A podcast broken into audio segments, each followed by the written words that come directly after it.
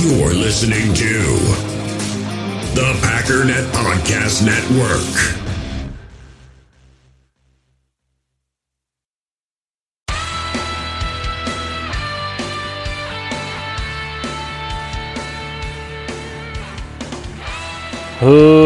Ladies and gentlemen, welcome once again to the Packernet Podcast. I am your host and resident panelist, as always, Ryan Schlipp. Check us out online, packernet.com. Find me on Twitter, pack_daddy. You better get out of my face, smacking into your microphone like that. Hope you all are doing good. I've been absent the last couple days. I didn't project it. I didn't tell you that it was coming because I guess I didn't really think about it. It was a little bit of a whirlwind over the weekend. And I had to catch a flight at 5-something in the morning Eastern time, which means I got up at 1 o'clock in the morning Central time, which is the time zone I live in. So doing a podcast just didn't even occur to me. I was just hopeful that I could just wake up. And I did. The only reason I got up at 1 or 2 Eastern time is because I set a bunch of alarms because I was worried. I could just imagine the sound of banging on my door, get up. And nope, it was the first alarm that got me up, so I was just up. But then the next day, which was yesterday, I don't know, man. It was weird. I was up. It was my first day home. I got up relatively early, 6 o'clock-ish, which, you know, sleeping in for me, especially since I think I went to bed at like 6 o'clock p.m. But I got up and I'm trying to do like research for Packers stuff because I didn't have anything prepared, obviously. I mean, I could have on the plane, but just, you know. Again, I'm not worried about. Plus, I didn't have internet access, so that doesn't work. Could have thought of things and made notes, I guess, but I didn't. I played games on my phone for a couple hours. But yeah, I was trying to find stuff to talk about yesterday, and I just wasn't feeling it. And it was one of those things where it's like, you know, the dream for me is to be able to do this full time. That may never happen. I don't know. I'm so far away from that, whatever. But still, that's the dream. That whole dream gets ruined if I start hating what I'm doing. And for some reason, yesterday, it's like, I don't care. And I haven't felt that way in years. And I say years because I don't think I've ever felt that in the years that I've been doing this. I didn't want to hear anything about football, about the Packers. I just didn't care. So, in fact, I actually I didn't really shut everything off, but I made it a point. I'm not going to respond to anything. I'm not going to go on Twitter. I don't know, it was weird. It was just like, I need a day away. Not just a day off from doing the podcast, away from football. I don't know why. It was a weird thing. But woke up today, fortunately, feeling real fired up and ready to go. So we're good. We're back. It's not completely broken. It was just a weird thing. Also, because eating habits have not been super great while I've been gone and everything, I said when I come back, I'm going to get real strict. And so I might have been a hair grumpy yesterday. So that also may play into it. So far, still in a good mood, but if I go from 0 to 60, I'm just hungry. It's fine. I'll be okay. But anyways, I appreciate all yours patience as things have been a bit out of whack. One thing I've been thinking about, because it's kind of, there's not a lot going on right now. And I feel like for the off-season folks, and for those people that really aren't off-season folks, it generally turn things off, but I told them, hey, please stick with me. I would love it if you'd stay with me through the off season because it's a lot of fun. Are sitting there tapping their feet like, dude, you said this was fun. This is stupid. There's nothing to do right now. You're right, and I apologize for that. The off season tends to come in flurries, right? There's a whole lot of like excited speculation right away, like, ooh, free agency, ooh, the draft, and then you've talked about everything over the course of about a week, and then there's several weeks of like, we talked about it already. I don't know, dude. There is always some interest in watching other teams, though, right? Because as little as is going on with the Green Bay Packers, there's 31 other teams, and there's reason to be interested in that. The biggest thing to be interested in is, number one, I guess, the rumors, because if they're planning on bringing on people, that'll give us some idea of just kind of what's going on. But the biggest thing is cuts. Now, I've kind of talked about it before when I went through free agency because I looked at not just free agents, but other options that could be what are called cap casualties, which are guys for the Green Bay Packers similar to Preston Smith. Now, they're not actually, I shouldn't use him. We have actual cap casualty examples, but I'm just going to say Preston because I'm still thinking that's a thing. Rick Wagner, okay, Christian Kirksey. These are guys that are not free agents. They're still under contract. And so when you look at a list of free agents, you say these are the guys that the Packers could possibly get, but you're missing out on guys that are potential cap casualties. And guys are starting to get cut right now. Now, this is interesting, I think, for two reasons. Number one, there's a potential that the Packers could get them their new names, their new free agent names for us to look at. Because the second they're cut, that contract goes bye-bye and they are officially free agents. The second thing is what I've been talking about with supply and demand. And I want to make something kind of clear because there seems to be a massive misconception, and I think especially today, I don't know about in the world, but in this country, there seems to be some confusion with things that are natural laws. And what I mean by that is we tend to think everything is man-made, right? Everything's a construct. No, there are some things that are just natural laws. If you jump off your roof, you're not going to die because the culture dictated that. That's called a natural law, right? Mathematics. There are some extreme strains of stupid in this country that think mathematics are some kind of a construct. Nope. Mathematics is mathematics because if I take 2 pennies and put it in my pocket and take 2 more pennies and put it in my pocket, I'm going to have 4 pennies in my pocket, assuming my pocket was empty prior to and there's no holes in my pocket or none of that nonsense. 2 + 2 is 4 because 2 + 2 is 4, not because some oppressive group said so. Supply and demand is the exact same way. It's not like, well, just because you say so or just because that works in some cases, that doesn't mean it has... Yes, it does have to be. Supply and demand is a natural law. The way that it's going to work... And the reason that things are interesting is the more cuts, the more beneficial it is for us. The more people that get cut, the better it is. So we're kind of rooting for as many people as possible to get cut as possible. Because then we're flooding people into the market, which lowers the prices. So again, something to keep an eye on is who's getting cut. So we've got, for example here, the Panthers had a flurry. They cut Trey Boston, which is always a guy that's at the top of Packers fans' lists. He's a good football player. I've always really liked him. Not saying I want to go get him, but it's interesting because it's another player, which is great, and it's another option. Kawann Short, another option, defensive tackle. And just it's not even just human beings flooding the market. It's also positional. If the Packers want a defensive tackle and there's one defensive tackle available, he's going to be very expensive. If the Packers want a defensive tackle and there's 60 available, they're going to be a lot cheaper.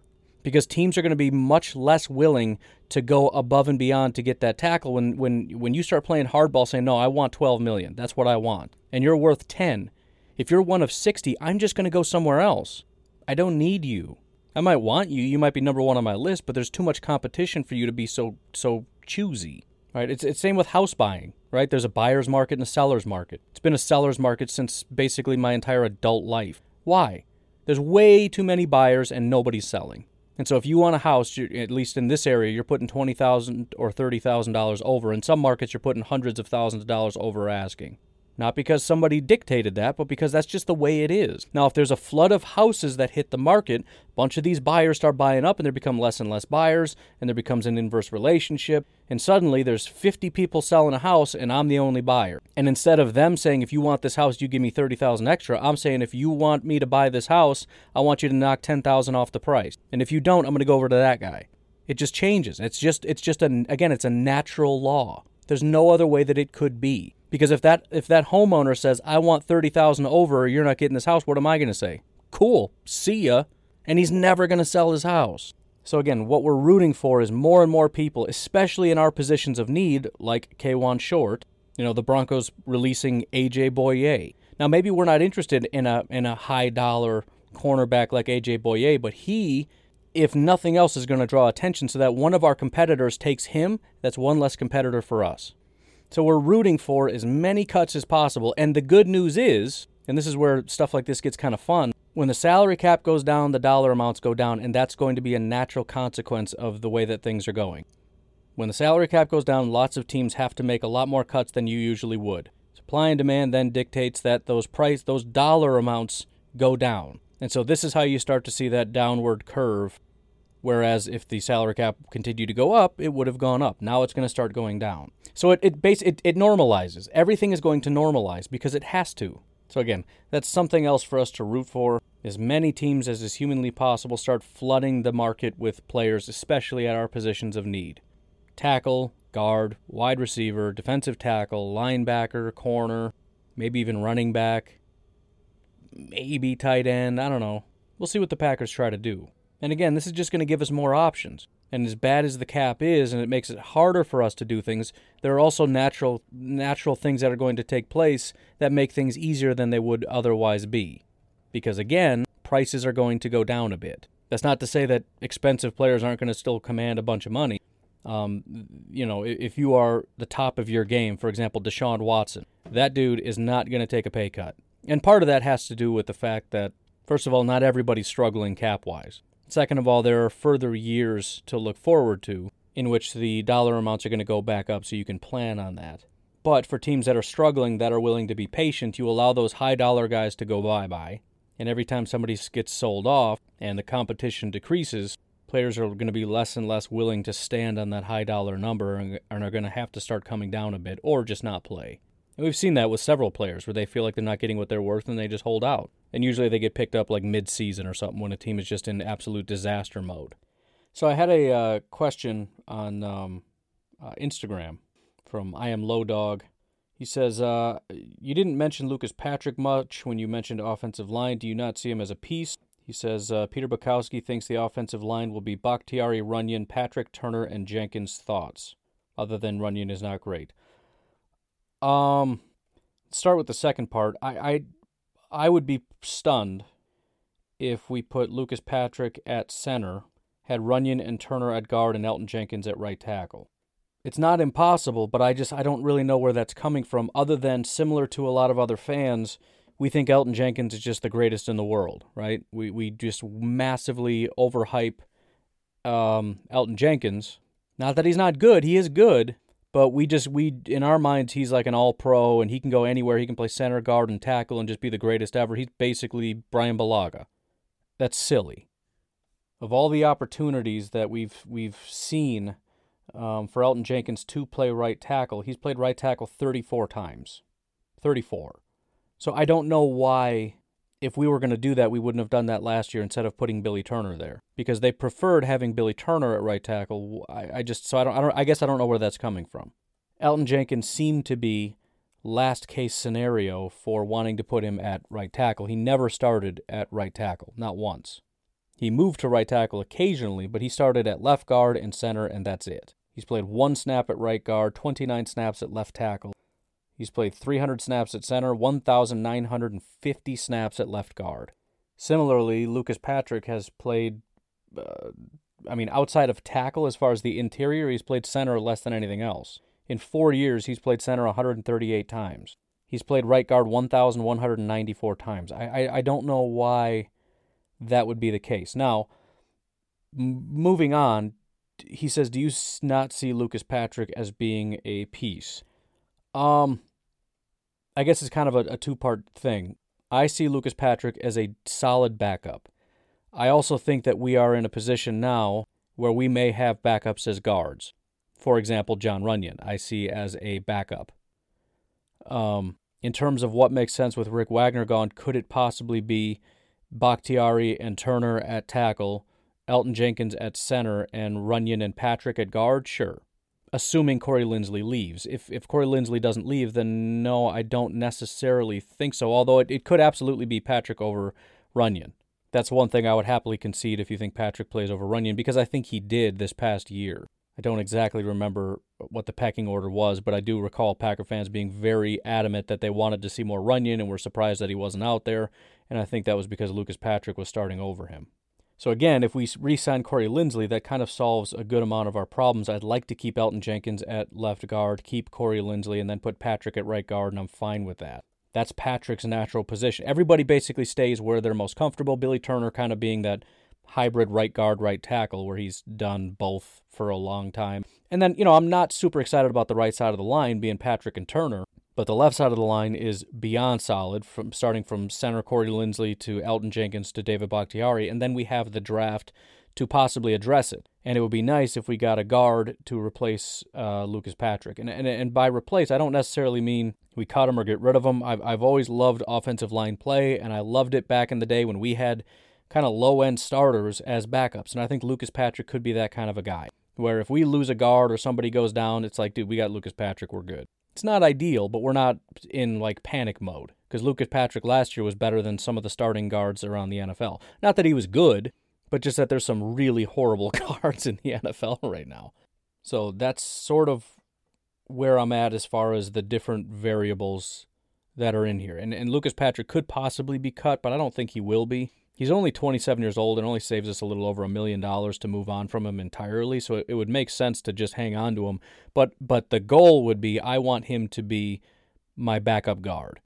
Just call him backup interior. But if we keep Corey Linsley and Elgton Jenkins, there's no reason we should need a backup center unless both of those guys go down.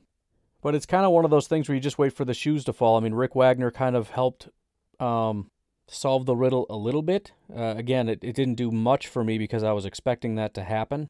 But now I'm waiting for another shoe to fall, and I'm kind of nervous that they are going to move on from Corey Linsley. Just based on the fact, I mean, we haven't heard a single thing. I mean, David Bakhtiari, you heard they were working on extensions, and then obviously that got done last year.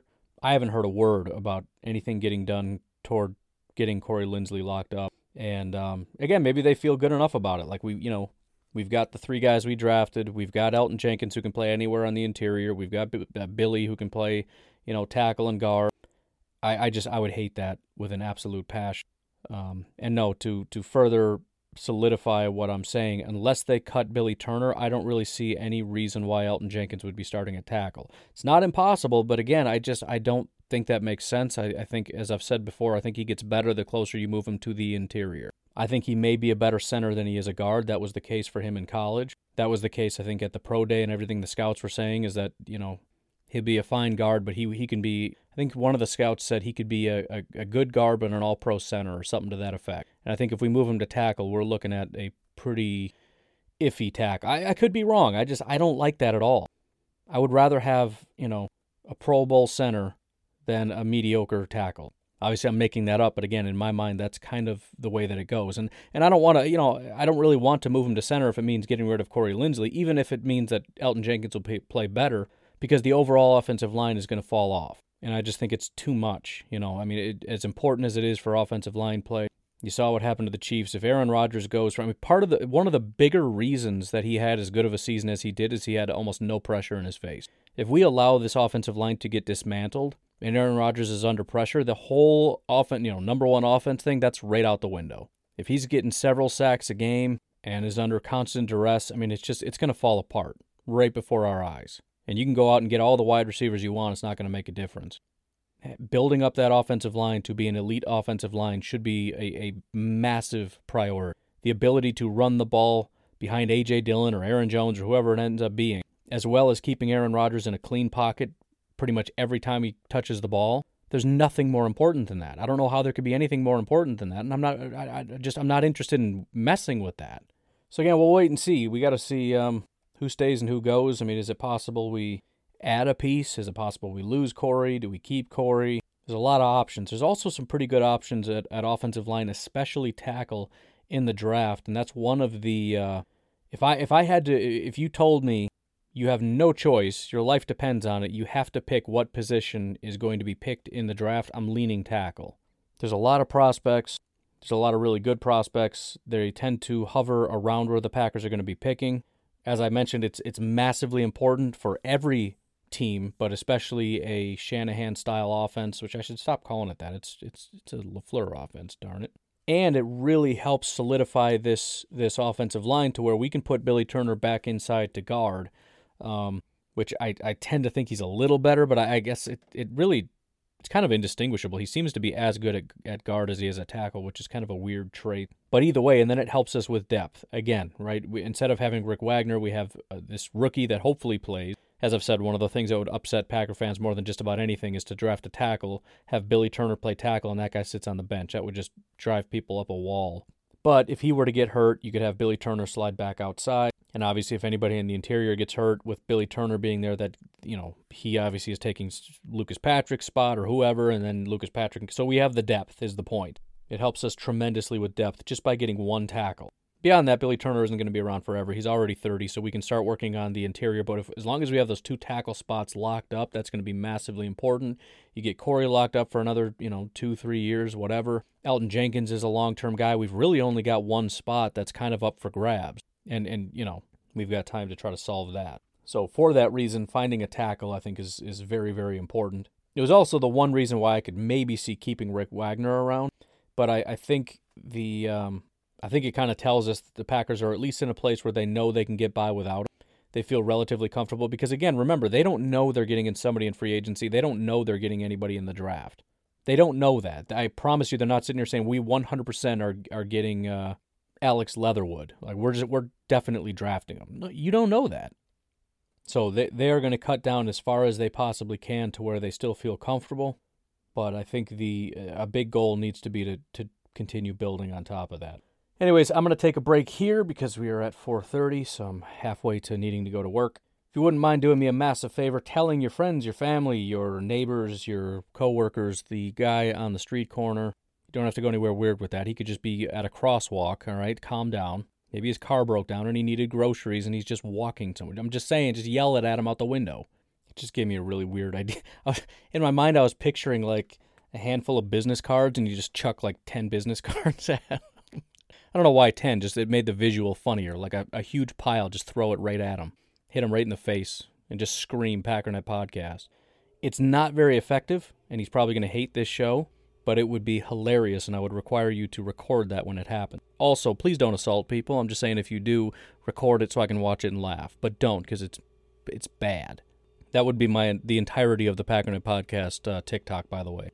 Ineffective marketing strategies for the Packernet Podcast. But I should have like a little flyer thing made up, and then I put it somewhere where you can download it. And if anybody wanted to like print off something and stick them places, you could do that. You know, tape them up at the urinals and the men's bathrooms. You got nothing to do but stare at the wall, or at least you better be looking at the wall, freak. While you're standing there, you know, oh, look at that, Packernet Podcast, I wonder what that's all about. And then one day, Al Pacino is going to the bathroom. He sees it. Likes the show, decides to give me $1 million because he's just like, yeah, I got a bunch of money, you know, nothing to do. Maybe going a little senile, probably ill-advised decision, but who's going to stop me? I'm Al Pacino. I do whatever I want. It doesn't have to be that exact scenario. I'm just saying something like that. It could be Arnold Schwarzenegger. You know, again, it doesn't have to be Pacino. Just a thought. And I'm getting all kinds of like crazy Fight Club-y thoughts in my head right now. Like, I should be thinking of effective strategies, and I'm just like, dude, I got a bunch of people that I can just send out to do things. I mean, again, I'm not talking about, like, crimes, but there's got to be something funny here, right? Like, maybe when I do giveaways, the whole thing is going to be record yourself doing something ridiculous, and I'll come up with a new ridiculous thing that you have to record yourself doing. And then there'll be all these trends all over the internet, and everyone's like, what is this stupid trend? I'll be like, I don't know, dude, it's crazy. I don't know. There's something here. We'll figure it out. Almost none of this has to do with a podcast anymore. It's just ideas that I think would make my life happier and enrich the world, you know? No big deal. Just making the world a better place here. Cry about it. Why don't we take a break? I'm going to smack you in the face with a bunch of advertisers, and I'll catch you on the other side. Talk to you in a bit. We all have smartphones, and we all know they're pretty amazing, but they also can be amazingly distracting, especially when we're around other people. So U.S. Cellular wants us to reset our relationship with our phones by putting down our phones for $5. That's right, a company that sells phones wants us to put down our phones. And to see what we find, learn more at uscellular.com/built-for-us. In the hobby, it's not easy being a fan of ripping packs or repacks. We get all hyped up thinking we're going to get some high-value Jordan Love card, but with zero transparency on available cards and hit rates, it's all just a shot in the dark. Until now. Introducing slab packs from ArenaClub.com, the only repack that provides real value, a complete view on all possible cards, and clear hit rates for each one. Now when I buy slab packs on Arena Club, it finally feels like I know what I'm getting. And honestly, the best thing for me and my son is the fact that we're kind of novices into this. When I walk into a card shop with my son, and a card says it costs $40, kind of just taking his word for it that that's a good value. So I appreciate the transparency on grading, as well as just getting excited about seeing what you could potentially get. Right now, you can get 10% off your first purchase by going to arenaclub.com/packdaddy. Wow, that's crazy offer. 10% off a $400 slab pack. That's $40 right there. Anyways, that's arenaclub.com/packdaddy for 10% off your first purchase. Passion, drive, and patience. The formula for winning championships is also what keeps your ride or die alive. eBay Motors has everything you need to maintain your vehicle and level it up to peak performance. Superchargers, roof racks, exhaust kits, LED headlights, and more. Whether you're into speed, power, or style, eBay Motors has you covered. With over 122 million parts for your number one ride or die, you'll always find exactly what you're looking for. And with eBay Guaranteed Fit, your part is guaranteed to fit your ride every time or your money back. Because with eBay Motors, you're burning rubber, not cash. With the parts you need at the prices you want, it's easy to make your car the MVP and bring home huge wins. Keep your ride or die alive at eBayMotors.com. Eligible items only. Exclusions apply. Welcome back, folks. I had another Instagram question just because I'm combing through Instagram now because I never look at it. This is from Ariho. My name being Ryan, this feels like an assault. But he says, is Alan Lazard a lock to be back with the team? Just curious, for example, what he's going to cost, etc., etc. He goes on to say, I'm assuming he's going to be back. I know he was good in the run game, but just curious and whatnot. So I was digging around, and I was really surprised to see, I feel like Alan Lazard, and he has been. He's been around for a while. He was, let me move this out of the way so I can see what I'm looking at. He was drafted in 2018. So that would be 4 seasons, right? 2018, 2019, 3. Oh my goodness. I counted that in my head and I got to 4. What did I do to get to 4? But anyway, so it's 3 years. However, he didn't play with the Jaguars.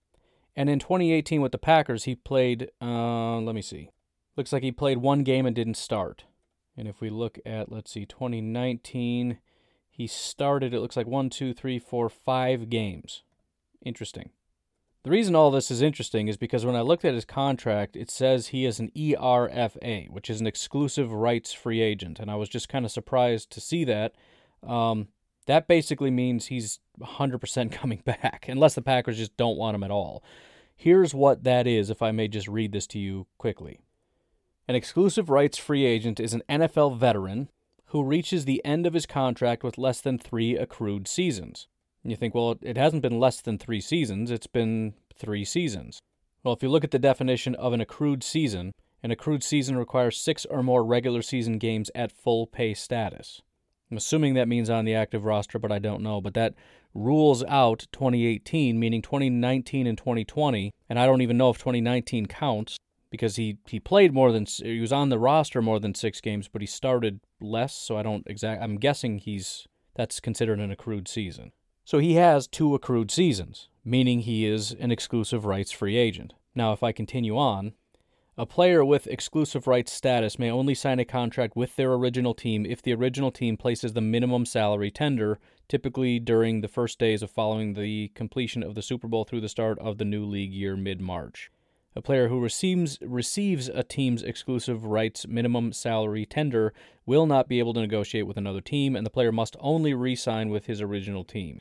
Now, I don't know what the precedent is with signing an exclusive rights free agent to the minimum salary when he's as pivotal of a piece as he is. That is to say, is it possible that they give him a more respectable contract just because? Because I know sometimes teams do that. They'll look at a player and say, you're massively undervalued, you deserve more than that, because we're talking about not even $1 million. But I guess the point is the Packers kind of hold the keys here, and it also might even work to Lazard's benefit to not accept a contract, because this is the last year he's an exclusive rights free agent. Meaning, if the Packers are going to offer a long-term contract, Alan Lazard is going to want respectable money. You know, it doesn't make sense to say, look, I don't want to pay you $600,000 or $700,000 or whatever it is, because that's not fair. Let's give you a 3-year contract for $3 million a year. Lazard's probably going to look at that and go, no, that sounds stupid. I don't think I want that. And at the same time, they're not going to offer him $10 million a year either, because why should they? They don't have the money for that, and they can just throw a couple $100,000 at him and say, you're staying, sorry. So the point is, as far as the question is concerned, yeah, he's going to stay. Are they just going to sign that exclusive rights tender and say that's it, or are they going to maybe throw a couple more bucks at him because, he's worth that? I don't really know. I don't know the precedent for that. I tend to think it's not super common to have as pivotal a player like a wide receiver too, like Alan Lazard, be in this position. Other guys, by the way, since we're talking about it, that have the ERFA tag, you've got Malik Taylor, Randy Ramsey, Kawann Short, and Yash Nijman. So again, usually guys with that label are going to be guys that you look at and go, I don't know. Even for minimum, salary, I don't know that we're 100% going to keep him, but I guess probably. Clearly one guy stands out, and that's Alan Lazard. Since we're on the subject, we might as well talk about the restricted free agents. Now, that's what Lazard is going to be next year. That's when you have accrued 3 seasons. I don't know exactly why it's set up the way that it is, but if you have under 3 seasons, you're an exclusive rights free agent. If you've accrued exactly 3 seasons, you are a restricted free agent. After that, you are just an unrestricted free agent. You're a free agent. The restricted free agent is a little bit more... It's not as crazy as exclusive rights where I just throw minimum dollars at you and you have to stay. But also typically means you're probably going to stay. Usually whenever I say a guy like Tonyan may not be back, whatever, people flip out. Like, he's a restricted free agent. He's definitely staying. Like, maybe. I'll say probably. But restricted free agent doesn't mean they can't leave. There's a couple different options you can have with restricted free agent. Number one is right of first refusal. That doesn't mean somebody offers and you just say, nope, sorry, that's not going to work. What it means is you have to match that. So if we were to, let's say, slap that tag on Tonyan and somebody comes along and says, I want to give him $11 million, the Packers are going to look at that and go, nah, you can have him. That's fine. Now, obviously, they're not going to use that. Let's go through the guys who are restricted free agents first, because that's going to be important. Because some of these options you can't use indefinitely. You can only use once. The restricted free agents are... Raven Green, Tim Boyle, Robert Tonyan, Perry Nickerson, Chandon Sullivan, Will Redmond, Tyler Lancaster.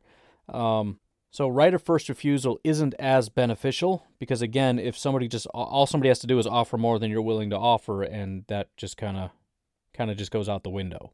The other options are to put tenders on them in terms of there is the original round tender, which is to say if you take him, you have to give us that draft pick as compensation. Now, for a guy like Robert Tonyan, who is a free agent, that doesn't make a lot of sense. We wouldn't get anything for him, which means we would have to put a first or second round tender on him. Now, because he's probably the most valuable guy, we're probably going to do that, which means he's probably going to stay because nobody's going to give us a first or a second round pick to take Robert Tonyan off of our team. But that does come with a cost. If we put a first-round tender on him, we have to pay $4.7 million just for this year. A second-round tender would be $3.38 million. I would assume what would make the most sense is to put a second-round tender on him, unless there's somebody else we want to put a tender on. But since I don't think anybody's going to give a second-round pick, it would make the most sense to just put a second-round tender on Robert Tonyan. We would pay him $3.38 million, and we'd be good to go. Now, that does still come with risk, and he might still leave if somebody is willing to at least risk it. Because the way that it's supposed to work is that if somebody makes an offer, we have to match that offer. And that becomes problematic because if somebody comes along and says, I'm going to pay him $7 million, and we're willing to give up that second-round tender, we have a choice. We can call their bluff and say you can have him and take the second-round pick, which is exactly what I would think we would do, or we'd have to pay the $7 million to keep him. So again, it kind of comes with risk. I mean, or even if somebody, just to stick it to us said, okay, how about $5 million?